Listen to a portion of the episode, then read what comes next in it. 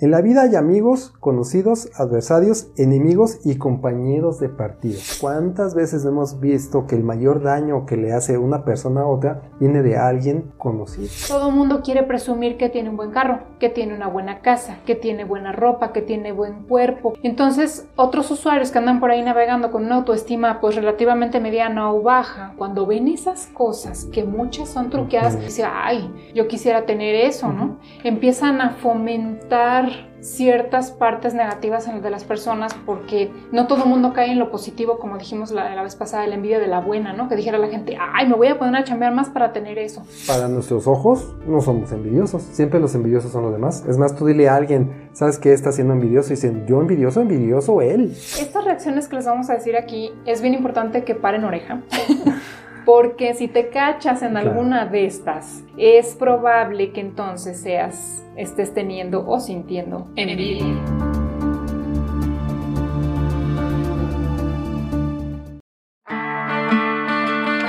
Hola, estás en otro boleto y te damos la más calurosa bienvenida. Somos Ivette y Rodrigo. Una pareja que desde el día 1, Hemos sido otro boleto donde quiera que estamos. por casi dos décadas, Hemos crecido creando, experimentando divirtiéndonos. y desafiando lo que parece imposible, Este podcast lo diseñamos para personas como tú. que son Otro boleto. ¿cómo? Sí. Sí, buscan ir más allá, Investigan aman reflexionar. y no dejan de aprender. ¿Por, ¿Por qué? qué? Porque quieren ser mejores cada día. Entonces, Prepárate para que analicemos juntos cientos de experiencias y temáticas, de vida personal laboral, y de emprendimiento con un estilo profundo y divertido. que te va a poner a pensar diferente porque esto es Otro, boleto. Comenzamos. Bienvenido a un nuevo episodio de Otro Boleto Podcast. Episodio 19. ¿Qué hago con la envidia? Hola amigos, ¿qué tal? ¿Cómo están? Espero que se encuentren muy bien. Bienvenidos nuevamente a otro boleto podcast. Somos Ivette y Rodrigo y en esta ocasión le vamos a dar seguimiento al episodio que dejamos a la mitad, como quien dice, en la ocasión pasada, que se quedó muy, muy interesante y qué bueno que nos están acompañando. Te digo una cosa, si no has visto el episodio anterior, te recomiendo que te regreses y escuches el episodio anterior y luego te pases nuevamente a ver este. ¿vale? Aquí te vamos a dejar la cajita para que lo veas primero. Si diste con este episodio, aquí dale para que vayas a ver primero la primera parte. Así es. Entonces, pues, comenzamos.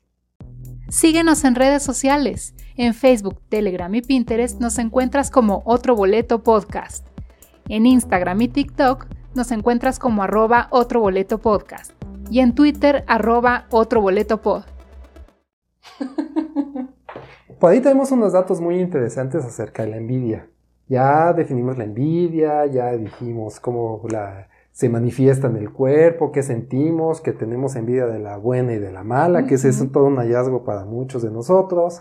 Y ahora pues vamos a ver algunas curiosidades de la envidia. Así es que arráncate.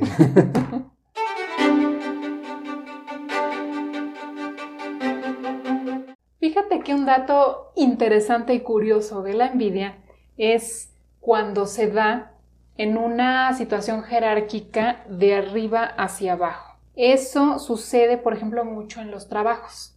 Cuando el jefe envidia al subordinado y tú dirías, ay, ¿cómo? Cuando ¿Qué le un puede jefe envidiar, va a no? envidiar al subordinado. Bueno, esto se, se da cuando el subordinado llega a tener una idea o alguna implementación de algún plan o algo que expuso y que todo el mundo le aplaudió y dijo, órale, wow, súper bien con eso. Entonces, el jefe, aunque le beneficia esa idea, porque al final se va a implementar para todos, se va a convertir, se va a transmitir en resultados. Claro. Ujú. le conviene, le molesta, le molesta y no puede estar tranquilo con eso y, y le genera conflicto. Sí, de hecho, referencia a eso que estás diciendo, eh, muchos jefes tienen, dif- tienen diferentes reacciones a ese sentimiento de envidia con un subordinado. Muchas veces, a pesar de que era una excelente idea, de que era completamente viable, lo que acaban haciendo es boicoteando esa idea. Fíjate lo que platicábamos de que mejor de que no se haga con tal de no sentir ese, esa envidia, ¿no? Entonces acaban boicoteando, diciéndole que sí, dándole largas, diciéndole que luego, después, al grado de que no se implementa y no se lleva a cabo, ¿no? O hacen lo posible porque fracase esa idea, poniendo el pie para que no se consolide y no se lleve a cabo. Y lo que es peor, muchas veces acaban robándose esa idea. Si ellos no se sienten partícipes de, de la idea del, subordinado, donde dicen, bueno, yo lo encaucé, yo le sugerí, más o menos le di la idea y él la, estableció y la, desarrolló, yo soy parte de esa idea, ahí sí se sienten muy integrados a ese éxito, entonces acaban por robarle de plano la idea. Y si existen esos casos, tú dirías, bueno, a lo mejor estoy exagerando, ¿no? Sí se dan, no estoy diciendo que todo el mundo, pero muchos jefes pueden sentir o tener ese sentimiento de envidia con algunas de las ideas de la gente que trabaja con ellos cosa diferente que puede suceder de la envidia del subordinado al jefe. Sí se da también en la escala jerárquica que el de abajo le envidie más, ah, que le envidie cosas al de arriba. Pero se suele pensar que es como que natural, ¿no? Exacto, se suele pensar que, bueno, pues es que yo estoy en este nivel él seguramente está ahí porque es mejor en esto, porque tal, tal, o sea, como que se tiende a justificar y no se desarrolla tanto la envidia. Y también el entorno, ¿no? Lo justifica, dice, bueno, sí, es que él es el jefe. Claro que no es ley, o sea, de, sí puede haber casos muy graves de envidia de un subordinado a un jefe y a lo mejor le anda poniendo el pie para no lograr resultados y capaz que hace que lo corran entonces él obtiene el puesto. O va con el jefe del jefe a decir que es algo que no, no está bien o inventa sí, puede cosas. Suceder. De hecho, esas son cosas de reacciones de la envidia que ahorita vamos a ver. Y bueno, la envidia aparentemente o muy cercanamente parece estar relacionada con la autoestima. Entre más autoestima tienes, menos envidia vas a sentir. Y entre menos autoestima tienes, más envidia vas a sentir. ¿Por qué? Porque se ha de alguna forma comprobado que las personas que tienen alto nivel de seguridad en sí mismas, que realmente se quieren mucho, que se sienten capaces de lograr cosas, son las que tienen menos envidia por los demás porque no tienen realmente en su cerebro que envidiar. ¿Sí? Es, es, como decir, ¿qué le puedo yo envidiar a esa persona si yo lo puedo lograr también? Si yo soy capaz de hacer eso y más, si yo tengo también esto diferente, pero lo tengo que él no lo tiene. Entonces, tampoco lo dices así, pero no sientes esa envidia, ese, no tienes ese sentimiento negativo de envidia. Simplemente a lo mejor lo puedes observar y como lo dijimos, controlarlo por medio de la razón. Si tú tienes baja autoestima, ¿qué crees que te pasa? Que no te sientes capaz de lograrlo, te sientes mal, te sientes más bajo, más alto, más gordo, más chaparro, menos bello. Y al final acabas por tener una envidia porque no tienes alto tu, tu autoestima. Así es que en conclusión, como que conviene tener alta la autoestima, ¿no? Porque no, acabas no envidiando a los demás. Fíjate que en eso de la autoestima, Rodrigo, hay un fenómeno que está sucediendo pues de unos años para acá, básicamente desde que empezaron las redes sociales a fluir, donde en general todo el mundo que tiene una red social publica cosas muy padres, ¿no? Y hablando de lo que dijimos en el episodio pasado, que mucho se va y concreta con las cuestiones materiales por el sistema económico en el que vivimos, eh, todo el mundo quiere presumir que tiene un buen carro, que tiene una buena casa, que tiene buena ropa, que tiene buen cuerpo, que tiene todo lo más bonito que se puede tener, lo tiene, ¿no? Entonces, otros usuarios que andan por ahí navegando con una autoestima pues relativamente mediana o baja, probablemente cuando ven esas cosas que muchas son truqueadas, no está se dejan engañar, chistes pues, de los filtros, por ahí me encontré meme hace poco que decía, ya después del tercer filtro ya es disfraz.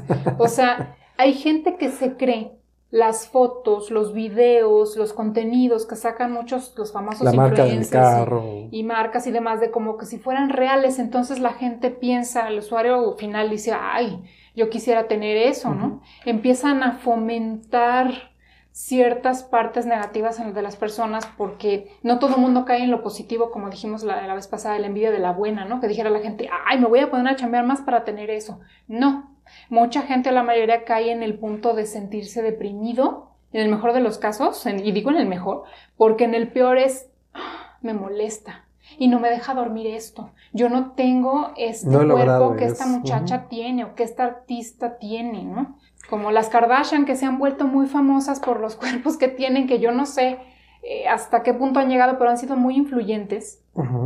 Al grado que la gente quiere parecerse a ellas. Ha habido casos donde muchachas y muchachos se operan tantas veces para parecerse a determinado artista, o hasta muñecas. No existía el caso de una... De, las de mate, de, de, la Barbie. Una muchacha quería parecerse a la Barbie, se operó los ojos para que se hicieran grandes, azules, se afiló la cara para parecer una muñeca humana. O sea, a ese grado ha llegado. Claro que ese es otra, otro fenómeno, ¿no? Pero al final estamos volviendo al punto de que si tienes una autoestima baja, Y tú te encuentras con esos fenómenos hoy en día en tu computadora, en tu teléfono, que todos los estás accediendo a ella. Puedes estar viviendo bajo un sistema de envidia y de sentimientos negativos muy propiciados por las tendencias y lo que está sucediendo ahorita. Y aparte, ¿sabes qué? En esas cuestiones de redes sociales, que también se dan cuestiones más cercanas, no tanto redes sociales, nosotros construimos una verdad de las otras personas que a veces no es la realidad. O sea, estamos incluso envidiando lo, lo que no es real. Creemos que el vecino está bien a gusto porque tiene ese coche, porque tiene esos hijos, porque tiene lo que tiene. Creemos. Y al final nosotros podemos envidiar algo que a lo mejor él ni siquiera le está dando valor a eso, porque no lo tiene. Por ejemplo, en las redes sociales se da peor, porque nosotros fabricamos sobre lo que abarca una pantalla de escasos centímetros, ¿sí? Donde nada más sacan la pared que está bien pintadita y a lo mejor la de acá no está bien pintada, donde publico el logro de la forma que yo lo quiero eh, publicar y no realmente como fue. Al final es un cine, es una especie de, de, historia. Si tú ves una película, yo lo veo mucho así, una película te puede crear el escenario en la pequeña pantalla, pero cuando, por ejemplo, vamos a un programa de televisión, que nosotros hemos ido a un programa de televisión, tú ves el set y dices, órale, qué padre se ve en la tele y todo arregladito y todo. Pero fuera de lo que toma la cámara, lo de alrededor está viejo, despintado, tirado, rayado el piso, el techo se está cayendo, está rota la sala, pero en la, en la tele no se ve. Pero imagínate a qué grado llega de que tú podrías envidiar algo que realmente no está existiendo. Por eso el, el problema de la envidia, pues realmente es tuyo. Fíjate, Rodrigo, que hay otro dato muy interesante, ahora sí que una curiosidad de la envidia, es que la proximidad que tienes con otras personas puede ser generadora de envidia. ¿Qué significa eso? Que la gente que está al lado tuyo, llámese, pueden ser tus amigos, tu familia, este, gente cercana, puede sentir envidia o tú sentir envidia con respecto a ellos, cosa que dirías, ay, ¿cómo? No puede ser. pues sí, sí sucede y como lo dijimos en el episodio anterior, la envidia sucede de forma silenciosa. Tú no andas diciendo por la vida, yo soy envidioso, yo te tengo envidia. Eso no. No, de hecho, eh, nosotros siempre para nuestros ojos no somos envidiosos. Siempre los envidiosos son los demás. Es más, tú dile a alguien, ¿sabes qué está siendo envidioso? Y dicen, yo envidioso, envidioso él. Siempre, siempre existe la contraparte o la respuesta de voltear la situación, porque el asumirte como envidioso es, algo que no nos gusta aceptar. Es como una declaración de inferioridad, de hecho, así se le conoce. Entonces, pues no, nadie va a aceptarlo, nadie. Y fíjense que esta de la envidia de las gentes cercanas o la proximidad de la envidia se ha representado muchas veces en distintos, sobre todo políticos o mandatarios, entre ellos Winston Churchill, que mencionaba que en la vida hay amigos, conocidos, adversarios, enemigos y compañeros de partido. Es decir, en la última escala de lo peor estaban los compañeros de partido, de su partido político en aquel entonces, ¿no? Bueno, pues hay un mandatario italiano, Andreotti, que la, de alguna manera la remasterizó, como decimos, ¿no? Donde llegó al punto donde le agregó a enemigos a muerte y luego compañeros de partido. O sea, por arriba de los enemigos que casi te quieren matar, puso a los compañeros de partido. Y eso suena así como que políticamente correcto y que lo dijeron algunas personas, pero realmente sí, ¿cuántas veces hemos visto que el mayor daño que le hace una persona a otra viene de alguien conocido? Y eso lo decía ellos por los enemigos dentro del partido, ¿no? Los compañeros del partido que llegara a tener. Porque llegaba el punto que a veces las personas se reconfortan más por los éxitos del partido rival que por los éxitos locales de otra persona, incluso aunque sea de tu partido. Como lo bien lo mencionábamos, nos puede a nosotros traer un buen resultado, pero como no fue mi éxito, entonces prefiero que ganen los otros. Que yo no fui elegido para ser el presidente, que yo no fui elegido para ser el diputado, entonces como yo no soy el elegido, entonces ahora voy a apoyar al candidato del otro partido. Al contrario. Al contrario, porque eso a mí me da más satisfacción. A ese grado llega la envidia próxima. Otro dato interesante con respecto a la envidia es que en el transcurso del tiempo los filósofos le han querido encontrar un fundamento a lo que se han planteado como la envidia y lo encuentran en el sentido de la justicia. Ellos mencionan que lo esté o no en él es un hecho que la envidia se potencia y carga de rencor y hasta de cierta agresividad cuando consideramos que el envidiado ha obtenido su éxito de manera inmerecida e injusta. Entonces, cuando nosotros decimos cosas como, ah, lo que pasa es que fulano le fue bien porque su mamá es hermana de tal influyente, influyente pues por eso tiene lo que tiene, ¿no? O le fue bien porque tenía un tío rico que le heredó, ¿no? Por ejemplo. Entonces, como que eso a ti se te hace injusto porque dices, no, pues es que así cualquiera, ¿no? No, en cambio yo que no tengo esos conectes, pues no me ha ido tan bien como a él, entonces sientes una injusticia. O injusticias como hay gente que ha logrado, por ejemplo, a mí cuando me tocó estudiar la carrera, yo llegué a ver dos, tres personas que lograron título y hasta mención honorífica, pero realmente porque se la pasaron copiando y consiguieron todo por medio de estar copiando y entonces llegas a pensar, ¿no? dices, oye, pues, o sea, él tiene nombramientos y demás que no se merece porque lo hizo de forma incorrecta, ¿no? Es entonces, injusto. es injusto. Entonces, ahí la pregunta es, tú por reconocer eso, como que lo hizo de manera ilegal, reconocerlo, decir, fue injusto lo que hizo y por eso tiene lo que tiene. Entonces, ¿estás sintiendo envidia? Es una de mis preguntas que yo tengo para el universo. porque sí, porque dices, es de, es de forma injusta, entonces no fue justo que él hubiera logrado eso. Pero ahí, y esa misma pregunta yo la tengo y lo hemos platicado, ¿no? Ah, eh, ¿Dónde podrías colocar el sentimiento de envidia en esta situación? En donde tú tienes un sentimiento de justicia, que es la manera que muchos de nosotros justificamos el de envidia. Cuando dices es injusto, entonces lo justifico porque, porque pues, no fue legal o no fue, o hizo trampa o lo que tú quieras. Pues yo creo que ahí hay, y eso ya es eh, meramente de nosotros, ahí hay una especie de, de límite o de grado de hasta dónde llegó la deshonestidad para lograr algo, ¿no? Ese ya es otro tema, pero bueno, lo que hemos platicado aquí un poquito. Entonces llegamos al punto donde hasta dónde está justificado el recriminar o exhibir a las personas que han logrado algo haciendo una especie de trampa, siendo deshonestos, aprovechando situaciones y todo. Y esa es una línea bien delgadita de que ya sabes que la gente dice, no, él aprovechó las circunstancias y lo logró, cada quien busca lo suyo y lo que tú quieras. Eh, yo tengo mi propio pensamiento, mi opinión es, bueno, sí, yo creo que hay que lograr las cosas siempre y cuando no perjudiques a los demás ni a nadie al lado. Y yo quisiera poner un pequeño ejemplo, porque es muy difícil medir esto de si siento envidia o no siento envidia. Pero, por ejemplo, si tú vas a correr con alguien 100 metros, ahí, si yo digo, es que él ha entrenado más, él ha tenido mejor educación en la forma de correr, él toda su vida ha corrido, todas esas son justificaciones, punto. Él me, si él me gana, me ganó, se acabó y qué bueno que me ganaste, ¿sí? Pero si el otro me gana porque sacó una navaja y me hizo en la pantorrilla un corte, por ejemplo, y él ganó. Entonces yo no debo sentir envidia o sí debo sentir envidia. Yo creo que el sentimiento se transforma. No es precisamente de que tengas envidia de que el otro haya ganado, sino de que a ti te afectó, te hizo algo. Entonces, como respuesta yo tengo lo siguiente. Mientras las personas que logran algo, tienen algo que tú pudieras envidiar, lo hicieron de una forma que a ti no te afectó, o no hubo daño colateral o daño a terceros, ¿tú qué? ¿No? deberías de no tener ese sentimiento de, envidia. Si a ti te afecta en el aspecto de que es malintencionado y se hizo con alevosía y ventaja, no es que sientas envidia, simplemente es entonces otro sentimiento, es el sentimiento de que a ti te dañaron y te hicieron daño, pero no es el sentimiento de envidia lo que te está a ti imaginando, de, sentirte completamente aprobatorio de la situación, que es lo que yo lo, lo veo así, ¿no? Escribe en tu navegador otroboletopodcast.com.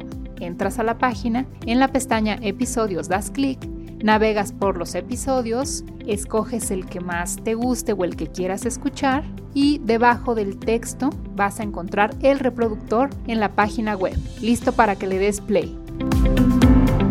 Lo que pasa es que a veces pasan cosas que las otras personas hacen y lo que termina sucediendo con ellos te afecta. Por ejemplo, si a tu compañero le dieron el puesto en vez de a ti en el trabajo, pero tú sabes que lo obtuvo porque anduvo ahí haciendo cosas que no debía y demás, y la mera hora los jefes nomás voltean rápido y dicen, ah, mira, este es el mejor. Y dices, oye, híjole, o sea, yo había hecho mejor el trabajo, nomás que como lo mío no se notó tanto, no lo vieron, o cuando vino la visita del ejecutivo. Mira, eso de... Entonces a ti te afectó. ¿Por qué? Porque no obtuviste el puesto porque el otro supo hacer mejor trampa o no sé cómo lo quieras ver y obtuvo el puesto. Entonces, como te afecta, entonces ahí sí Mm. no es envidia, o sea, es más bien como una injusticia, un sentimiento de injusticia. Y que no sea evaluación de percepción, porque ahorita de alguna manera mencionamos de que yo hice mejor trabajo, esa es mera percepción, ¿no? Pero por ejemplo, si sabemos que el otro inventó un número, que sobrescribió el número, que en lugar de poner 5 le puso 4 porque era mejor tener 4 que tener 5, por ejemplo. Eso es una trampa. Y ese sí es un daño a ti. Y el que haya, le hayan dado a él el ascenso o la promoción dentro de la compañía y no te la hayan dado a ti, eso es una injusticia. Pero no es un sentimiento de envidia, ¿estás de acuerdo? Pues es que mira, por eso decía ahí que era bajo una em, explicación filosófica. En la filosofía realmente, pues no nos ponemos mucho de acuerdo, o sea, hay muchas interpretaciones, hay Sí, sí, muchas claro. formas de ver las cosas. La filosofía así. Porque así es la filosofía, entonces hay que entenderlo como tal. O sea, aquí no vamos a, a descubrir ningún No. hilo negro. Aquí las cosas así están. No, y quisimos tocar el tema porque seguramente muchos de ustedes, como a muchas personas nos pasa, es exactamente esto, que involucramos el sentido de la justicia con el sentimiento de la envidia y no están relacionados de alguna forma. O sea, sí están relacionados, pero no están relacionados. O sea, se halla en, ese, en esa forma de, de sentir lo que es justo y no es justo para mí. Por ejemplo, no es justo que yo sufra y el otro no, ¿sí? Pero realmente en el sentido de que la justicia per se no, está, no debería estar relacionada. No debería estar que por eso que si es justo o es injusto tú sintieras o no sintieras la envidia. Es otro sentimiento el que tú tienes. no es que sí, pues sí, porque la justicia, luego dicen que la justicia no existe. Sí. Es que la justicia es como relativa, depende. Hay países en los que es justo determinadas acciones y hasta hay leyes al respecto y en otros no. O sea, ¿Ves? Y entonces, ¿qué tendemos a hacer? Ah, y lo que nos pasa ahorita, que ya estamos saliendo un poquito de tema, pero que es bueno tocarlo, tendemos a juzgar cosas que pasan en otro lado con nuestro sentido de justicia.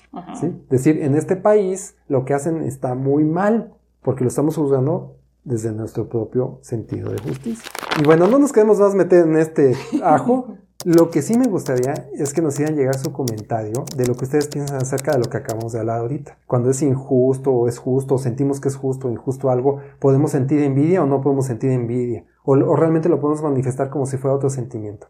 Ese es un tema que tenemos a discusión nosotros, que no nos ponemos de acuerdo. Sí nos ponemos de acuerdo, pero como que no le hallamos la, la forma de qué es lo que piensan los demás. Nos gustaría saber mucho su opinión. Estaría muy padre que nos escribieran al mail o a, los comentarios, como guste. Todo esto, Rodrigo, nos lleva a preguntarnos lo siguiente. Entonces, ¿cómo reaccionamos a la envidia? Vamos a poner que ya la estás sintiendo o conoces a alguien que es medio envidiosón. ¿Cómo se reacciona ante ese sentimiento? ¿Qué reacciones desencadena? Pues muchos reaccionan con el clavo para el carro, ¿no? Por ejemplo.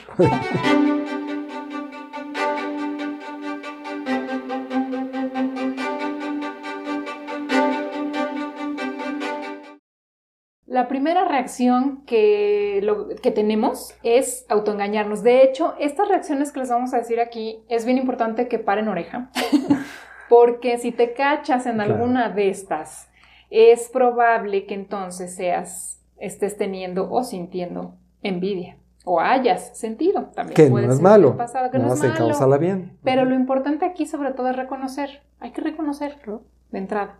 Entonces, primero es el autoengaño, es infravalorar al otro, al envidiado. Y entonces haces comentarios como, ah, lo que pasa es que eso que obtuvo fue por suerte. O el día que le dieron ese premio fue porque este, estaba lloviendo y pues como estaba lloviendo, pues por eso. O sea, cosas O así como que- el papá de Pepito. por ejemplo, también. O sea, eh, cosas que tiendes a decir que eh, fueron cosas fortuitas, que, que ni es para tanto, que tanto eh, alaban a tal persona, no es para tanto, ni es, ni es así como dice. Este, lo tratas de bajar y los comentarios con respecto a determinadas personas tienden a ser para infravalorarlo.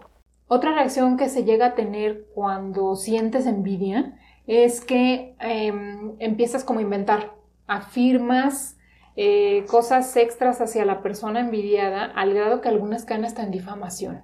La gente que envidia así mucho llega a inventar historias como que lo que obtuvo fue por haber hecho tal cosa ilegal, ¿no? Empiezan a decir chismes o cosas a soltar porque no soportan que le haya ido bien, entonces le empiezas a meter otras historias que afectan al envidiado. Sí. Y empiezas también a castigarlo psicológicamente. Parte del bullying, lo que conocemos como bullying, es precisamente eso, es partir de la envidia que le tienes a la otra persona y entonces empieza el bullying, a bullearlo. Entonces empezamos a decirle este, defectos, a sobresaltar defectos de él, ay, ni tanto, como lo ahorita lo mencionaste. Entonces empieza el bullying, es una persecución psicológica a la persona que estamos envidiando. Sí, claro. De hecho, por ejemplo, parte de los castigos físicos que se le pudieran dar al envidiado suceden mucho en el ámbito deportivo. Eh, ¿Por qué? Porque ahí se presta el contacto, ¿no? por ejemplo, estás en un partido de fútbol y estás envidiando las grandes jugadas que hace el contrario o a veces hasta tu propio equipo y entonces cuando puedes le metes el pie para que se caiga o... O intentas lesionarlo, muchas veces han dado casos. Entra y pégale para que le dé miedo y no pase. Eso es una especie de envidia. Pégale, hazle daño, fíjate bien, hazle daño. Pero esa envidia se transmite también a la afición. Se han dado casos en donde en un partido de fútbol se lesiona un jugador importante del otro equipo y eso claro que le representa una baja significativa de rendimiento al otro equipo y los aficionados del equipo rival festejan como más fuerte que si hubieras metido gol o que si hubieras ganado. Están festejando que el rival, el buen rival, se lesionó. A ese grado llega la envidia. Esa es una manifestación clarísima de envidia. Bueno, ¿quieres saber una de las formas de cómo reaccionamos ante la envidia. Y esa, híjole, yo creo que unos 8 o 9 de cada 10 van a sentirse identificados. Y es la famosa alegría maliciosa o el término que los alemanes le han puesto en alemán. En alemán, que yo ni sé nada de alemán, pero según el Google Traductor dice que yo nada más sé decir Frankfurt. Que, se dice Schadenfreude algo así. La verdad es que no sé. Ahí se los vamos a poner para que se rían de nosotros. sí, súper. Creo que ni siquiera clase de alemán. Aquí en esta alegría maliciosa, Rodrigo, es como Pero dilo en alemán. No, ya lo dije. se ríe de mí, ¿eh? ¿Cómo ven? No, pues yo por eso no lo digo. Pues alemán. Pues si yo no sé nada de alemán. Yo sí sé Frankfurt y eso por las salchichas. A duras penas sé que gracias se dice tanca, porque lo he visto en las películas de Ah, también kindergarten. bueno, gracias. Por ejemplo, en los partidos, en la cuestión deportiva, también sucede. Ahora sí que nos vamos mucho a lo deportivo, pero es que hay mucha como rivalidad y se suele generar envidia. Pero sucede en todos los ámbitos, a nivel familiar y a nivel laboral, en todos lados sucede. Cuando al envidiado le va mal, ahora sí que se lo lleva el tren, como dice, y en te festejas y dices, ¡ay, qué bueno! ¡Qué bueno que por fin se hizo justicia! Hasta dices, ¿no? ¡Qué bueno que le fue mal! ¡Ja, ja, ja! Y te festejas. De hecho, hasta festejas más eso que otra cosa. Ándele, ahí es una reacción de envidia. Eso es clarito, una reacción. Festejas la derrota del equipo al que ni le vas, con tal de que pues, perdió y, y, a lo mejor él te había ganado en anteriores ocasiones, entonces como ahora perdió, lo festejas y sales hasta a festejar a los monumentos históricos de la ciudad donde vives, ¿no? Claro, claro, festejas y así como que te vale, ¿no? Pero hay otros casos en los que sientes esa alegría, pero disimulas. Ah, ah, y vas y le dices al otro, ay, lamento mucho que te haya pasado eso, qué barbaridad, hombre, pero tú por dentro estás así, jajaja, qué bueno. Lo siento mucho. Ajá, lo sentimos mucho. Lástima, ¿no? Gracias por participar. Lástima, Margarita. De hecho, hay un meme que ejemplifica muy bien eso, que ha estado circulando por mucho tiempo, donde lo usan en infinidad de situaciones, donde se ve la imagen de una mujer que es de ella misma empalmada, pero una imagen está más borrosa que la otra. La que está más fuerte, que es la primera que ves, es la mujer llorando, como desconsolada por alguna situación que le aflige, aparentemente, porque la imagen de ella misma atrás se ve que está riéndose y festejándose de lo que aparentemente demuestra que le duele. Es la doble Oigan, ¿y qué creen? Que ya llegamos al momento que todos ustedes estaban solicitando, nuestro momento de película. Y para ello trajimos las prometidas palomitas, que por cierto Rodrigo ya se comió la mitad. Pero es que esta película vale la pena. La mitad. ¿Dónde cabe la mitad? A ver si está lleno. Mm, lo que pasa es que estaba todo copeteado. Ya se las comió. Bueno, está bien. y la película del día de hoy es nada más y nada menos una película de reciente estreno que se llama Amadeus. ¿De qué te ríes? Hace reciente estreno nuestra tele, ¿qué tiene? sí, de hecho. de hecho, desempolvé el Blu-ray así. Y salió así, capa de tierra. Pero bueno, el tema, es, el tema es que es Amadeus. Amadeus es la representación de dos compositores de música clásica eh, que existían en el siglo XVIII, donde eh, por un lado está Wolfgang Amadeus Mozart, por eso se llama Amadeus la película, y por otro lado está Salieri, que era el otro compositor, que si bien hay controversia de que la relación de entre ellos dos no fue como la película, etc., no nos vamos a meter en la cuestión de la historia, simplemente, simplemente es para poner el entorno en el que se desarrolla esta historia. Eh, la película, pues más allá de eso, es una novela o está novelizada esta relación. La relación entre estos dos compositores en donde la película comienza relatando realmente por el mismo Salieri y empieza a platicar con un gusto de cómo era Mozart, cómo la música que hacía era lo más maravilloso que él podía haber escuchado, que desde niño había tocado en los mejores lugares, había estado con los emperadores y había tenido un roce con la realeza y había hecho varias óperas y había tenido éxito y él realmente lo admiraba mucho. Empieza así la película, ¿no? Realmente lo admiraba mucho. Pues esa admiración, conforme va avanzando la película, se va viendo cómo se va convirtiendo en una envidia, en un celo profesional y en una envidia, al grado de recriminarle a Dios en la película del por qué le había dado ese talento a Mozart. Él en algún momento de la vida de no conocer a Mozart, lo conoce y no da cabida a que esa persona insignificante, de alguna forma hasta le llama ahí como corriente arrabalero, porque era Mozart tenía una personalidad, por así llamarlo, infantil, desparpajada. que la representan así en la película irreverente, que pues para saber si en la vida real era o no era, pues no estamos seguros o, ciertos, pero en la película lo representan así.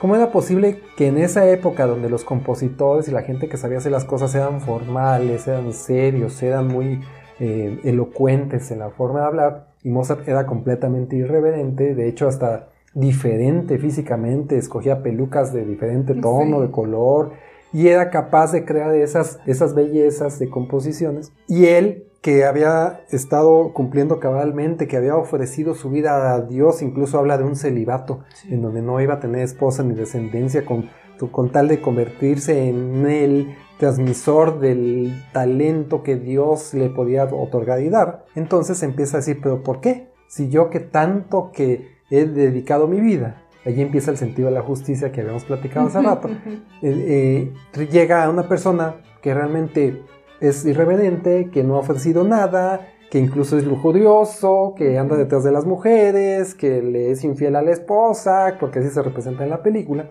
Entonces no es digno de tener ese talento. Y entonces él comienza una persecución destructiva por ese sentimiento de envidia que tiene hacia Mozart. Al grado de que llega el momento que él piensa o siente que gracias a esa envidia que estuvo persiguiéndolo y atormentando toda la vida, la transmitió al punto de, en su mente, ocasionarle la muerte al mismísimo Mozart. Pero antes de eso, fíjate bien lo que hizo, que fue parte de lo que platicamos aquí hace rato, con reacciones ante la envidia. Sí, claro le empiezas a poner el pie y le empiezas a difamar o inventar cosas. ¿Qué le inventó Salieri según la película? ¿A Mozart? Bueno, ellos para empezar se ganaban la vida dando clases, ¿te acuerdas? Dando clases a diferentes hijas de determinados... Le empieza a crear una mala reputación. Exacto, le creó una mala reputación donde eh, él empezó a correr el chisme totalmente infundado de que Mozart se sobrepasaba con las mujeres. Entonces no le daban chamba, no le daban trabajo y le empezó a ir muy mal. Empezó una época para él muy negra donde nadie lo contrataba y aunque hacía muy buenas composiciones, realmente de eso no se vivía en esos tiempos, se vivía de dar clases a domicilio. No, y se, se encargaba él mismo de sabotear incluso las representaciones o las funciones programadas de sus óperas, ¿no? Donde él hacía lo posible por, por hablar mal de él contra toda la, con toda la realeza, con toda la gente influyente, con toda la gente del, del, alto estrato. Y bueno, quisimos escoger esta película, no les vamos a contar más para que la puedan ver y disfrutar. Es una película larguita y muy musical, pero vale mucho la pena que la vean ya desde esta perspectiva, muy disfrutable. Muy disfrutable queremos decirles que esta película ejemplifica muy bien todo lo que hemos estado platicando ahorita. Desde dónde surge la envidia, cómo la siente, cómo la vive, lo que ahorita tú bien acabas de decir, de que cómo empieza a desprestigiarlo, cómo empieza a hacer una especie de plan mental para, para acabarlo. Y todo eso surge primero por una admiración, fíjate, y después porque no fue él, ¿sí? Porque al final él no podía hacer lo que hacía Mozart, como él lo refiere, él, él era perfecto, yo no. Al, al final, al, boicotear a Amadeus, pues no le iba a dar a él el talento, ¿estás de acuerdo? No iba a tener él lo que tenía Amadeus. A pesar de que Salieri era un músico reconocido por toda la sociedad, un músico que pertenecía a, esa, a ese club social que era tan difícil pertenecer, o sea, realmente no tenía mucho que envidiarle. Simplemente que a él le parecían muy buenas las composiciones de, Amadeus. Sentía que lo podían Sentía que lo podían ensombrecer y sentía que él podía haber hecho eso, que eso era perfecto, porque una de las muchas cosas que le envidiaba es que Amadeus podía, tenía ya la composición en la cabeza, el único que hacía era escribirla. No tenían corrección de sus partituras. Y Salieri decía, yo sí tengo que estar, no lo dice, pero lo ejemplifica que él tiene que estar rayando y poniendo y cambiando notas y, poniendo en el piano para escuchar, escuchar cómo va y rehacerla y perfeccionarla. ¿no? Y Amadeus, por lo que se ve en la película, era capaz de transmitir lo que ya tenía en la cabeza a un papel. Y hay una escena por ahí muy buena, que incluso si la buscan por ahí está, una, está seccionada en YouTube, donde hace una composición de Bienvenida a Mozart, que la están tocando ahí y eh, se la quieren dar escrita a Mozart como pues, un cumplido. Y Mozart le dice, quédese con ella, yo ya me la sé. Ay, ¿a poco ya te la pensé? Claro. Se sienta al piano y la toca perfectamente bien como debería de ser. Lo dice, pero aquí quedaría mejor así, ¿o no? y le hace arreglos. Entonces, pues eso lo evidencia a Salieri, bajo su punto de vista, que pues su composición no estaba perfecta, que la perfecta era la de Amadeus. Y ahí entra un poquito lo que estábamos platicando de que a veces ese sentimiento de envidia es infundado malamente porque nadie estaba pensando en ese momento tal vez que era mejor lo que había hecho Mozart. Él era el que se estaba fabricando a sí mismo esa envidia de cómo es posible que él lo haya hecho y, a los ojos de los demás y me hizo quedar mal cuando que a lo mejor ni, no, en cuenta a los otros. No lo hizo así con ese sentido. Ahí es donde entra que muchas veces sentimos envidia de las personas que las otras personas ni en cuenta ni los de al lado. Ni en el mundo te hace. Ni en el mundo te hace. Sí, sí, sí. Entonces, bueno, quisimos platicarles esta película. Les spoileremos bastante. Véanla, es muy buena. Mira, por lo menos no contaste el final. Y algo muy... muy final salen letras. Muy bueno que se me hizo aquí porque vives la envidia de Salieri en la película, porque se dice que no fue tan así, pero la vives en la película por las caras que va poniendo cuando le va contando sí, es muy buena actuación, de Él le cuenta al padre, todo surge de una narrativa, donde él le va contando al padre, ay padre, es que sabe que esto pasó y esto también. Y entonces lo van contando de una forma en la que las caras te hacen, te hacen vivir con él ese sentimiento. sentimiento. Y luego te trasladan a la escena, ¿no? O sea, ya se van hacia el, a la parte que están contando. Se te da el preámbulo siempre y te vas a la escena del preámbulo. Pero con ver las caras y cómo se expresa y la forma en que respira y, y, la forma en la que lo admiraba, que, que, se notaba que amaba esa música, que nada más leía las partituras y solito se iba metiendo en la música, nada más de leerlas, es fascinante. Búsquenla, capaz que todavía no está en cartelera, en su ciudad favorita. no, pues no. Por el año de 1983. Cuando esta película Cuando el Amadeus salió a la lucha. Entonces, ¿cómo podemos combatir la envidia? Otro Boleto Podcast está disponible en plataformas como Spotify, Apple Podcasts, iHeartRadio, Amazon Music, iBox, Google Podcast, Tuning y muchas más. Ya dentro de alguna de estas, pon en el buscador Otro Boleto Podcast y dale play. Y bueno, la otra pregunta a lo mejor parece obvia, pero ¿por qué deberíamos de combatir la envidia? ¿Por qué es obvia? Porque por lo que estuvimos platicando, la envidia es un sentimiento que corroe. De hecho, proviene del libro, como mencionamos en el episodio pasado, la información de que es una emoción corrosiva. Todo lo que corroe hace daño, destruye. Entonces, tenemos que tratar de evitarla o combatirla. Si ya reconocimos en nuestro interior que estamos sintiendo o sentimos en algún momento la envidia o nos descubrimos con ciertas reaccioncitas que, ay, Actitudes de envidia. la alegría maliciosa que platicábamos y otras tantas, donde dices, yo he sentido eso o ahorita siento esto, entonces es momento de que pongas atención en qué es lo que sigue, porque dices, bueno, ya lo reconocí, ¿qué puedo hacer? De entrada, bueno, el autor nos sugiere que eh, mucho viene de la educación desde la infancia. Obviamente tú ahorita pues ya eres un adulto, ya pasaste eso, ¿no? Pero si por ejemplo tienes hijos o tienes nietos, sobrinos cerca y tú detectas este tipo de reacciones en ellos, puede que estés en un buen punto para ayudarlos a combatir, a corregir, a pensar diferente sobre esos sentimientos. En los niños sucede mucho la envidia, porque son sentimientos muy que no se razonan tanto, porque un niño está precisamente en construcción, es un humano en construcción, es emocional, básicamente. Es, emocional, y todavía no razona porque no ha madurado. Entonces, si tú detectas que uno de tus niños que vive cerca está generando sentimientos de envidia y se da uno cuenta hasta en los comentarios que hace, hay que poner atención y lograr darle la vuelta y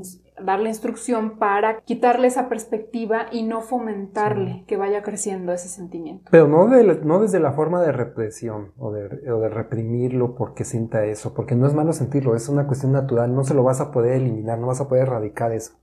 Simplemente a moldear el comportamiento cuando siente envidia. O hasta en cuestiones de talento, ¿no?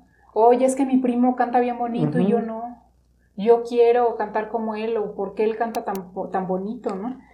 Eh, esos sentimientos te los hacen saber de una u otra forma. Si él está sintiendo esa parte donde se siente como inferior, a lo mejor es momento de platicar de sus otros talentos. De o resaltarlo. decir, ¿sabes qué? Lo que pasa es que a ti te hace falta formación, te gusta mucho, vamos viendo una, una, escuela de canto, yo te enseño, vamos a ver unos tutoriales en YouTube, no sé, pero tratar de fomentar lo que decíamos de la envidia buena, o sea, que no sea mala corrosiva, sino, ¿sabes qué?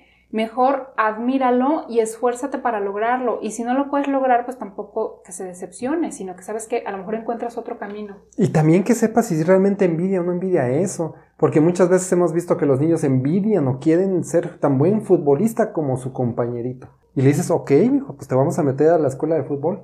¿Y qué crees? Que el niño se da cuenta que no quiere ser tan buen futbolista porque hay que entrenar, hay que correr, hay que sacrificar. Y entonces el niño dice, no, ya no me está gustando tanto, realmente intentarlo a ver si sí le gusta. Entonces así provoca que deje de envidiar porque ya se dio cuenta que no le gusta, que no lo quiere. Pues sí, son formas de, digo, hay mil, N cantidades y formas de detectar y de abordar. Pero lo que queremos resaltar aquí es que hay que estar alerta sobre eso y es una forma de combatir o de eh, eliminar ese sentimiento de corrosivo. Y la otra parte fundamental para evitar la envidia es el razonamiento. O sea, se cuenta, al final eh, ya vimos que la emoción y todo lo que uno siente adentro a veces es incontrolable, ¿no? Pero lo que sí podemos controlar son las reacciones que vamos a tener con respecto a esa emoción y que se convierte en un sentimiento ya conocido o reconocido como la envidia. Entonces, lo que nos sugieren aquí es que pensemos sobre el envidiado y sus éxitos de una manera positiva. Ahora, normalmente no hacemos eso porque al envidiado se le detesta. Es así de, ¿no? Entonces, ¿cómo voy a pensar de él de forma positiva? Está difícil. Eso está muy difícil. Pero ese es el principal reto. O sea, al final es que tratemos de quitar esa parte de detestar a las personas, o sea, le quitas la primera capa para entonces poder adentrarte y analizar fríamente la situación del envidiado. O sea, es como voltea a ver eso, no le saques la vuelta, voltealo a ver y vele encontrando todas las capas hasta que llegues al fondo de qué es lo que te está causando esa envidia.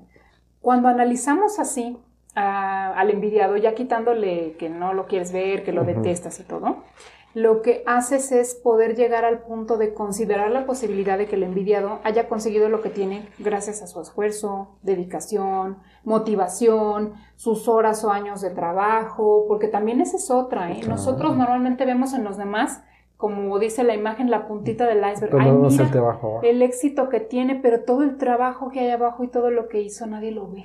Y eso casi nunca nadie, no, no se comenta, ni se hace alarde, ni nada, porque esa es la parte dolorosa. Uno ya nada más ve cuando la gente está en la cima, entonces a lo mejor si le investigas te das cuenta de que no es como tú creías, de que, ay, le tocó el éxito porque era compadre de no sé quién o porque le tocó la suerte, no. ¿Cuál suerte? Lo que pasa es que sí trabajó mucho para ello. Y eso ya es así como que adentrándote mucho, ¿no? Porque realmente el ver el éxito de los demás debería ser natural, ¿no? A lo mejor sientes envidia, como dijimos, de la buena, pero ya más allá de estar viendo si se lo merece, no se lo merece y todo ese rollo, pues deberíamos de poderlo superar fácilmente, ¿no? Llegar a ese punto de superación donde, pues yo en lo mío, y, a lo mejor que me sirva de ejemplo para hacer una o dos o tres cosas que yo he visto que él hace, que le ha dado éxito, ¿no? En lugar de estar viendo este, qué hizo mal, como para juzgarlo, como que si con eso le pudiéramos quitar su éxito, porque realmente ni siquiera logramos nada. Lo único que logramos es, como ya lo comentamos, nosotros martirizarnos y hacernos daño físicamente. Claro, incluso en ese análisis puedes llegar a la conclusión de que lo que él hace ni te afecta. Y que lo que hace él no lo hace para perjudicarte, que de hecho casi siempre va a ser así. ¿eh? La persona que tú envidias, lo que hace él no es para perjudicarte a ti ¿Es casi para siempre. ¿eh? O sea, digo, también hay otros casos, pero normalmente no es así. Normalmente es por superación personal, por lo que él quiere lograr. ¿sí? Y a lo mejor a veces nada más te acaba afectando a ti porque tú quieres, porque tú te lo imaginas, como ya lo hemos platicado. Y bueno, ya para terminar, amigos, ya llegamos al momento de las reflexiones. ¿Qué podemos reflexionar de esto? Bueno, de entrada, la pregunta, ¿por qué ser tan celosos de que a los demás les vaya bien si eso no nos perjudica? Yo siempre he pensado, ¿por qué no mejor que a los demás les vaya muy bien? Cuando a la gente le va bien, normalmente no tiene tiempo de andar pensando en otras cosas ni en los otros, le va bien y disfruta su bienestar, disfrutan sus cosas, disfrutan su tiempo, eh, están que no caben de la emoción. Pues es que todos estaríamos en armonía en esa situación. Todos estaríamos vibrando en energía positiva, todos nos va bien y bien padre. El problema es cuando empiezas a ver oye, ¿por qué el de ella le fue mejor que a mí? O sea, no, eso ni te perjudica, a ti que te importa. O sea, tú dedícate a lo tuyo, ¿no? Entonces, si al final no te perjudica, ¿por qué eres tan celoso? ¿no? Esa sería la respuesta. Y al final muchas veces envidiamos a las personas incluso por propias decisiones que tomamos nosotros. Por ejemplo, cuando llegas a vivir a algún lugar que escoges determinada casa, conforme pasa el tiempo te das cuenta que la otra casa era mejor y le tienes envidia al que vive en otra casa, pues si tú escogiste la que tú tienes. O sea, no deberías de tener envidia, ¿no? Tú tienes lo que tú querías. Y yo creo que el otro punto crucial para reflexionar aquí es que cuando logras sentir admiración o la que llamábamos la envidia de la buena, que genera en ti querer hacer mejor las cosas, em, hace que se viva en una sinergia o energía positiva. Al momento de vibrar en energías positivas y competitivas, pero positivas, hace que a los demás también les llegue tu positivismo. Entonces es mejor, o sea, vives en un lugar o en un ambiente o en un vecindario o en un, lugar de trabajo o en una familia donde en general lo positivo abunda. Y entonces todos tienen chance de mejorar. Eh, si uno es bueno en una cosa y el otro dice, oye, qué padre haces esto, qué padre dibujas, me enseñas. Claro, yo te enseño. Oye, tú qué padre haces este, esto de los pasteles, me enseñas a hacer pastel. Entonces todos vibramos en positivo y nos ayudamos. Eso sería lo maravilloso. El problema es que cuando vemos que el otro es muy bueno en los pasteles y a ti se te embarra el betún por todos lados, es Ash es que a él, a él sí le salen bonitos y a mí no. Él de una, de una pasada con la muñeca hizo ya cinco flores y a mí me sale un rayón horrible, ¿no? Y lo tengo que repetir y aparte me embarro todo. O sea, son cosas que dices, bueno, mejor aprende, mejor busca ser mejor. Dile que si te enseña. O sea, son cosas que deberíamos o asume, O asúmete como tal. Voy a hacer pasteles porque me gusta hacer pasteles aunque no me salgan tan buenos como mi amigo. Se acabó. Son mis pasteles. Se acabó. Sí, no pasa nada. Todos rayoneados. Igual implementas un estilo. O sea, no hay que casarse con que es que lo que él tiene yo lo quiero y si no lo puedo tener, entonces que él tampoco lo tenga. Eso es súper corrosivo. Entonces, mejor fomentemos la parte donde tú puedes animarte a hacer mejor las cosas para que logres a lo mejor lo que el otro tiene o parecido y si no, pues entonces le cambias de canal algo que sí domines o que sí tengas un talento. Al final, así debería de ser. La reflexión que a mí me gustaría llamar o decir es siempre cáchate cuando estás sintiendo envidia. No te recrimines, piensa en positivo y decir, sí, estoy sintiendo envidia, razónalo al punto donde digas qué puedo yo sacar de eso que me sirva.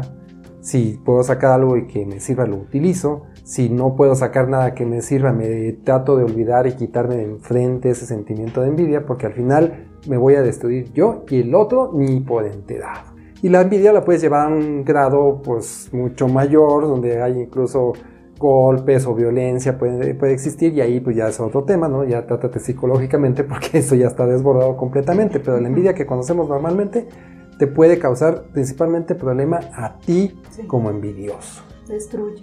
te destruye a ti. Así es que si tú crees que por sentir envidia estás eh, martirizando al otro, no, tú estás martirizando a ti. Recuerda que también nos puedes encontrar en YouTube. Dale me gusta, oprime el botón suscribir, activa la campanita de notificaciones y escoge todas para que no te pierdas ninguno de nuestros episodios. Y bueno, con esto llegamos al final de este tema, un tema que ha sido completamente controversial a lo largo de la historia, tanto así que es el tema favorito de las películas, novelas, de hecho los melodramas eh, eh, se basan en la envidia, en que si la tercera persona le tiene envidia a la otra porque se ligó al muchacho guapo, al final si te das cuenta todas las historias de interés o muchas de las historias de interés de las películas, novelas, libros, giran en torno a la envidia. Y gira en torno a la envidia porque ese es un tema que sobresale muchísimo en el comportamiento social de las personas. Suscríbete al canal, ponle la campanita de notificación, síguenos para que no te pierdas ninguno de nuestros episodios. Te damos las gracias nuevamente, somos Ivette y Rodrigo, somos otro boleto y nos vemos a la siguiente. Muchas gracias por escucharnos y vernos.